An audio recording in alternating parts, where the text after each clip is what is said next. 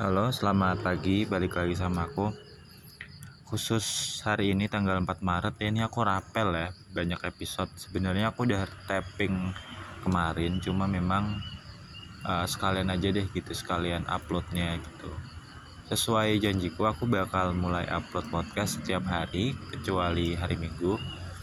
Jadi mulai tanggal 4 dan seterusnya, aku bakal upload setiap hari kecuali hari Minggu. Termasuk bulan puasa pun juga bakal upload. Dan aku baru sadar semalam itu malam tuh aku nggak sengaja lihat postingan sosmed Ramadan dua kali terjadi tahun berapa? Tahun 2030 oh ternyata benar aku cek ternyata benar juga gitu loh. Fenomena ini tuh langka karena cuma terjadi tiap 33 tahun sekali. Terakhir itu tahun 97 kok bisa sih?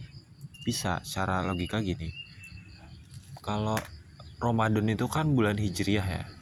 Maka kita ngitungnya itu ya apa ya perputaran bulan terhadap bumi. Tapi kalau hari-hari biasa yang 365 hari yang gak akan pernah berubah itu perputaran bumi terhadap matahari. Jadi memang beda beda beda 11 hari lah. Tapi sebenarnya gini kalau komariah itu itu juga ada kabisatnya. Kalau hari biasa itu 354 hari kalau kabisatnya 355 hari. Cuma aku agak-agak lupa nih kabisatnya di bulan apa.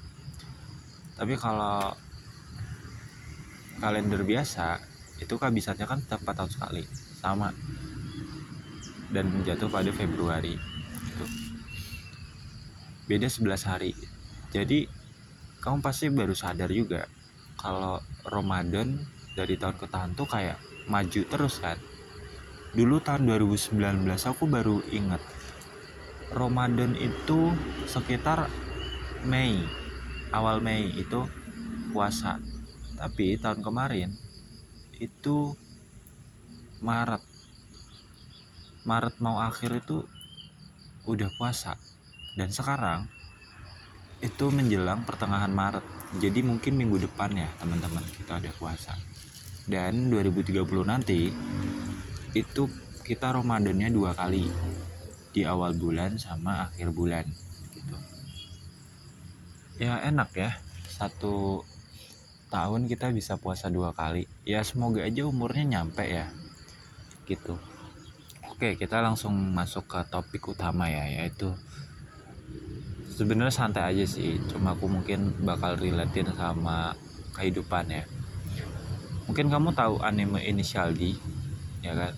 Initial D buat yang belum tahu itu anime tahun aku agak-agak lupa ini anime tahun berapa cuma memang ini sebenarnya animenya lawas cuma terus diperbarui grafiknya desainnya sehingga lebih jernih menyesuaikan perkembangan zaman. Initial D itu ada 6 season di mana setiap season itu beda-beda total episodenya. Dan yang ketiga ini sebenarnya bentuknya film. Jadi bukan bukan episode satu episode 20-an menit ya. Enggak yang ketiga ini khusus itu bentuknya film. Dan ganti studio juga. Kalau nggak salah ini tuh saat yang waktu film ya ini grafiknya udah bagus. Karena emang ganti studio tuh satu studio sama One Piece. One Piece kayak kayaknya ya. Jadi inisial D ini mengisahkan tentang seorang Takumi Fujiwara yang menjadi seorang pembalap jalanan hebat. Jadi awalnya tuh lucu ya. Si Takumi ini kan dia setiap hari selama lima tahun tuh nganteri tahu melintasi gunung Akina menuruni gunung Akina udah selama lima tahun akhirnya kan dia hafal kan secara otomatis lintasan di situ. Dan secara nggak sengaja itu ada seorang pembalap jalanan namanya Keisuke Takahashi.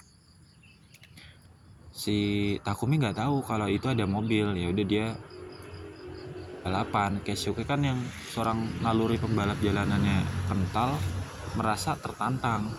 Dan akhirnya kalah. Takumi nggak merasa itu balapan kayak ya udah gitu terus Keisuke penasaran ini siapa nih? Oh hebat banget aku pengen ngelawan sekali lagi gitu. Akhirnya dijadwalkan lah pertandingan pertandingan pertama ya mungkin buat Takumi. Takumi nggak tahu membalap jalan itu seperti apa. Akhirnya rumor mengatakan bahwa bapaknya Takumi ini memang punya mobil AE86 Toyota. Aku juga searching oh ternyata beneran ada mobilnya. Pokoknya semua mobil yang ada di Anem itu sebenarnya real real ada. Cuma memang mungkin nggak semuanya masuk ke Indonesia ya. AE86 tuh aku nggak tahu apakah di Indonesia ada atau enggak tapi di Jepang saat itu ada. Ya udah uh, bapaknya kan nggak bisa karena bukan nggak bisa balapan tapi ya ini permainan anak-anak muda gitu loh bukan orang tua. Akhirnya nyuruh Takumi buat balapan. Teman-temannya nggak tahu tuh kalau Takumi sebenarnya pinter balapan. Ketika pertama kali lo kok Takumi? Ya kan bingung teman-temannya. Akhirnya ya udahlah pasrah aja gitu. Dan ternyata menang akhirnya Takumi menang. Keisuke pun akhirnya kalah untuk kedua kali. Bayangin di debut pertamanya Takumi ini menang. Jadi uniknya gini teman-teman.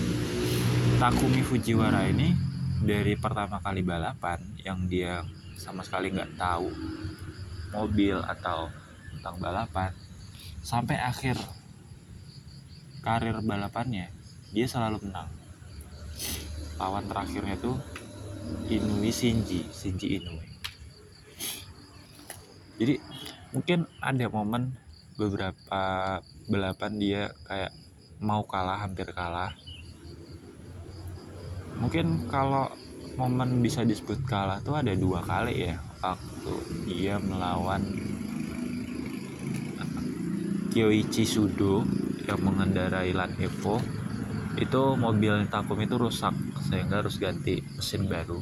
Yang kedua itu ketika dia dikalahkan bapaknya sendiri secara kebetulan ya yang bapaknya naik Impreza saat itu.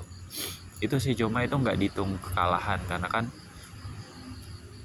nggak balapan resmi gitu. Oke setelah menang terus ya kan akhirnya dia diajak sama pokoknya di season berikutnya lah dia diajak sama Ryosuke Takahashi kakaknya Keisuke ini untuk masuk sebuah proyek namanya proyek D yang aku baru tahu dijelasin di akhir banget episode terakhir. Di itu sebenarnya adalah dream. Ya dream. Proyek dream. Dan aku tuh sekilas mengaitkan dengan One Piece. One Piece itu kan apa ya ada inisial D-nya juga ya. Monkey di Luffy terus Monkey di Dragon. Ada yang D-nya tuh disingkat. Banyak yang berspekulasi D-nya apa. Kalau aku jawab mungkin D-nya itu adalah dream mimpi. Karena karena apa ya? Anime di One Piece itu semuanya punya mimpi untuk menjadi inilah menjadi itu. Kalau Luffy kan pengen jadi bajak laut Zoro mimpinya pengen jadi pendekar pedang terhebat di seluruh dunia. Nami pengen jadi pembuat peta dunia yang bagus Robin pengen jadi arkeolog yang hebat. Sanji pengen nemuin blue blue ocean kalau nggak salah ya. Kayak lautan yang isinya makanan sumber makanan. Franky dia pengen jadi manusia apa ya gabungan kalau manusia sama robot. Pokoknya itulah. Ahli mekanik mungkin ya. Chopper pengen jadi dokter terbaik. Gitu. Jadi setiap orang tuh punya mimpinya masing-masing. Sekalipun mereka dalam satu kapal menjalani hidup bersama. Oke tapi mungkin next time ya aku bahas One Piece. Sekarang balik ke inisial D. Jadi Takumi ini tuh dia selalu mengalami evolusi kemampuannya. Kenapa? Karena setiap balapan tuh dia selalu belajar hal baru. Ya aku merasa Takumi ini punya bakat ya.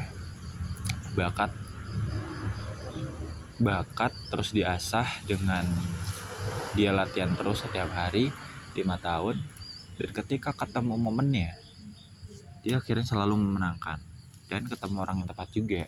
Bakatnya itu terasah dan menjadi pembalap yang legendaris di usia yang sangat muda. Lima tahun itu ketika dia kelas 1 SMP ya. Terus sampai SMA lulus setahun kemudian jadi durasi dia untuk jadi pembalap legenda itu tujuh tahun hitungannya. Dia kelas apa ya kelas 1 SMP sampai satu tahun setelah dia lulus SMA mungkin umur 19 atau 20 tahun gitu. 19 tahun kali ya. Sebenarnya gini teman-teman. Ini kita masuk ke hikmahnya ya. Siapa pun tuh sebenarnya punya bakat terpendam cuma memang belum tahu bakatnya apa. Itu bersyukur banget orang-orang yang bakatnya tuh udah diasah sejak dia kecil. Terus menerus fokus. Kadang kita kan nggak fokus ya pengen asa ini asa itu. Ada orang mungkin multi talent tapi kalau aku sekarang tuh setelah nonton anime ini jadi nggak percaya. Emang bener ya ada orang yang multi talent bakatnya banyak. Menurutku enggak. Mungkin sekedar bisa tuh oke okay lah. Contoh ya tokoh nyata yang aku ambil mau di Ayunda. Mau di Ayunda ini kan seorang selebritas. Dia mungkin lebih dikenal artis kayak seniman murni ya karena dia tuh ngisi film main film film-film besar. Terus yang aku tahu ya mulai dari dia kecil sampai sekarang. Eh sekarang mungkin enggak ya. Sampai dia mungkin masih sekolah tuh main film terus. Artinya dia udah mengasah bakat actingnya itu sejak dia kecil katakanlah umur 6 tahun sampai umur 20 tahun. Selama 14 tahun dia udah ngerasain asam garam perfilman peraktingan beradu peran sampai yang lain melakukan adegan romantis, adegan sedih, memainkan berbagai peran sampai dapat penghargaan itu kan sesuatu yang amazing. Dan kita tahu dia bisa nyanyi, ya kan penyanyi juga. Terus angel investor sekarang dia artinya kayak orang yang menginvestasikan uangnya atau ilmunya ke sebuah brand. Biasanya rata-rata brand ini baru. Aku pernah lihat salah satu episodenya cuma lupa. Jadi dia jadi juri untuk menilai performa startup yang baru baru mulai gitu baru perintis dan butuh dana. Nah angel investor tuh semacam itu. Dan dia juga lulusan secara akademik lumayan jenius ya kan? Lulusan kalau nggak salah Stanford ya yang baru-baru ini Stanford. Dan nikah juga udah nikah sama orang Korea cuma aku lupa. Nah beliau ini kan dikenal sebagai perempuan yang multi talenta ya. Perempuan karir yang idaman banget lah. Badan yang sehat otak yang cerdas hubungan yang baik. Sejak kecil sampai sekarang tuh benar-benar udahlah nggak bisa dikata nggak bisa dijelaskan dalam kata-kata lagi karena saking hebatnya gitu. Tapi aku nggak begitu percaya kalau ada orang yang multi talenta bisa ini bisa mungkin kalau bisa sekedar bisa kayak kamu bisa nyanyi oke okay. kamu bisa berakting oke okay. tapi namanya bakat menurutku itu cuma satu ya sesuatu yang uh, dia tuh nggak perlu effort sebanyak orang lain untuk melakukan satu hal contoh gini kalau kamu punya banyak berbakat musik bakat musik misalkan main piano ya udah ketika orang harus kursus harus baca ini baca itu praktek ini praktek itu baru bisa main piano. Orang ini tuh cuma sekedar sekali orang lihat main piano dia langsung istilahnya bisa lah gitu. Tipis-tipis bisa. Itu jadi kayak orang misalkan uh, bakat nulis berbakat nulis orang lain mungkin harus baca banyak buku harus praktek ini itu. Tapi orang yang udah punya bakat nulis dia tuh cuma belajar dasarnya nulis huruf gimana merangkai kata gimana dia langsung bisa menulis kalimat sederhana tulisan sederhana. Itu namanya bakat. Kita bisa mencapai sesuatu tanpa harus effort yang lebih seperti orang lain. Effort minimal aja deh bagus gitu loh apalagi ketika bakat ini biasa. Mungkin mau di Ayunda tuh bakatnya adalah berakting ya. Adu peran sama yang lain. Nah bakat tuh seperti itu. Jadi nggak ada tuh orang yang punya bakatnya banyak nggak ada. Karena bakat itu kalau mau bagus ya harus diasah terus menerus secara fokus supaya bagus. Kayak berlian. Batu berlian kan nggak tiba-tiba langsung kinclong kan diambil dari alam. Itu harus digores harus diasah supaya jadi berlian yang mengkilap. Gitu. Bakat manusia tuh kayak gitu. Kayak Takumi kan ayahnya tahu ini bakatnya mengemudi di jalanan nih. Diasah dengan anterin tahu setiap hari setiap pagi pakai mobil. Pada akhirnya kan dia hafal jalanan rumahnya itu kayak gimana? Lik lika-likunya belok-belokannya. Terus kalau ada hujan gimana? Ada angin gimana? Pada akhirnya orang yang punya bakat terus diasah setiap hari sampai akhirnya jadi kebiasaan itulah yang akan benar-benar sukses. Dijamin 100% sukses. Dan aku baru tahu kalau sukses itu bisa kita jaminkan. Bisa kalau orang lain kan wah kalau kita coba peluang suksesnya paling cuma satu persen. Tapi aku bisa jamin kita bakal sukses 100% mendekati 100% ketika kita punya bakat mengasah terus menerus tanpa henti. Kita selalu evaluasi ketemu orang yang tepat udah gitu. Sesimpel kita mengasah bakat lah terus menerus gitu. Kita pasti berhasil jadi orang yang berkecimpung di bakat itu. Contoh kalau kita punya bakat musik kita asah terus latihan setiap hari maka kita pasti akan jadi pemusik yang hebat gitu. Dan aku baru tahu di umurku yang sekian. Tapi nggak masalah umurku masih muda aku akhirnya punya pemahaman seperti ini nggak ada kata telat gitu untuk belajar. Ini studi kasus langsung aja ya. Aku itu sebenarnya ngira aku tuh orang yang multi talenta karena aku bisa ini bisa itu. Tapi ternyata aku nggak nggak multi talenta juga. Ketika aku pikir-pikir bakatku itu sama kayak orang lain. Bakatku tuh cuma satu. Uh, kalau belajar setiap hari maksudnya suka belajar itu termasuk bakat bukan ya? Hmm, menurutku bukan ya. Aku tuh merasa bakatku tuh adalah manage proyek mengatur proyek. Semacam planning planner. Karena aku tuh dari dulu tuh suka banget namanya planning mengatur jadwal mengatur waktu. Kayak gimana ya supaya orang tuh lebih rapi lebih teratur lebih disiplin tuh aku bakat tuh seperti itu. Jadi seorang planner planning. Terus bagaimana meracik materi meracik referensi me, seperti apa ya? Mungkin seperti semacam mentor cuma mungkin bukan mentor juga. Ya lebih seorang perencana planning gitu loh. Misalkan ada anak yang kesulitan untuk belajar aku bisa bantu gitu untuk merencanakan jadwal belajarnya seperti apa dari Senin sampai Minggu dengan yang seimbang ya ada istirahatnya ada belajarnya materi apa yang harus dipelajari. Itu aku seneng deh. Ya aku nggak perlu effort banyak gitu kayak di kepala aku tiba-tiba muncul ah planningnya seperti ini. Jadi mungkin kayak aku lebih suka kalau di sebuah organisasi jadi otaknya jadi dalangnya kerja di balik layar. Ya aku lebih suka kerja di balik layar dibanding di depan layar. Bahkan kemarin tuh ada tawaran pekerjaan ya jadi sales. Itu aku tolak. Kenapa? Aku mikir-mikir dalam lagi. Aku bisa ngomong banyak orang bisa. Aku punya pengalaman. Cuman aku tuh kayak nggak passionate di bidang itu gitu loh. Lebih suka kerja di balik layar misalkan merencanakan sebuah proyek itu tadi gimana caranya berjalan lancar. Terus bagaimana meracik materi menulis campaign ya kan.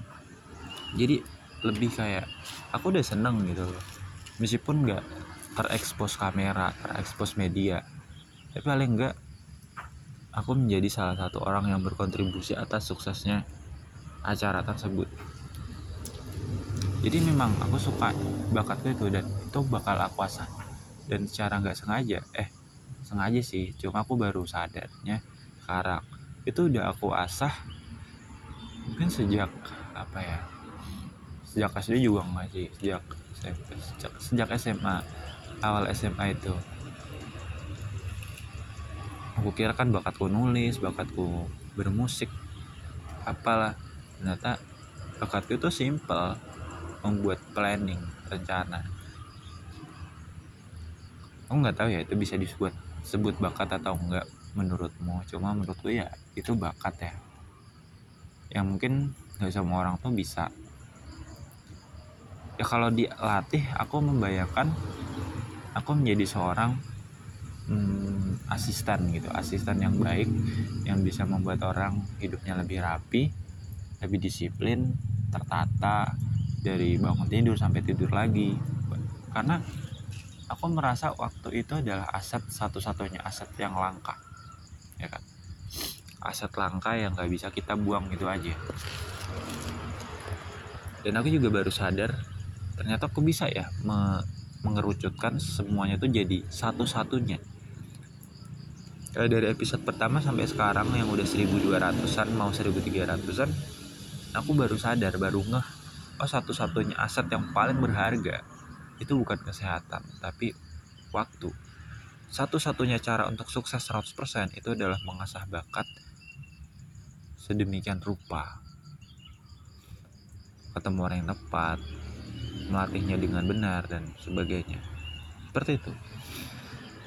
Dan aku enjoy menikmati prosesnya sampai sekarang ya enjoy aja gitu loh ketemu orang-orang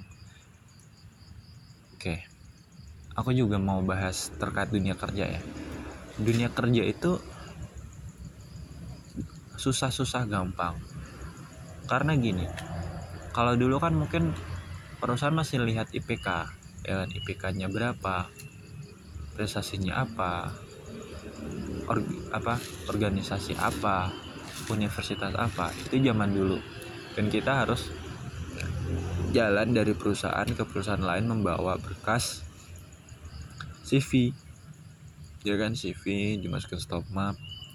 Effort banget lah gitu. Sekarang kan udah bisa online. Kita mungkin datang ke kantor tuh cuma interview atau teks seleksi gitu. Loh ada yang masih kayak gitu sekarang tuh perusahaan tuh kayaknya udah nggak begitu melihat IPK ya.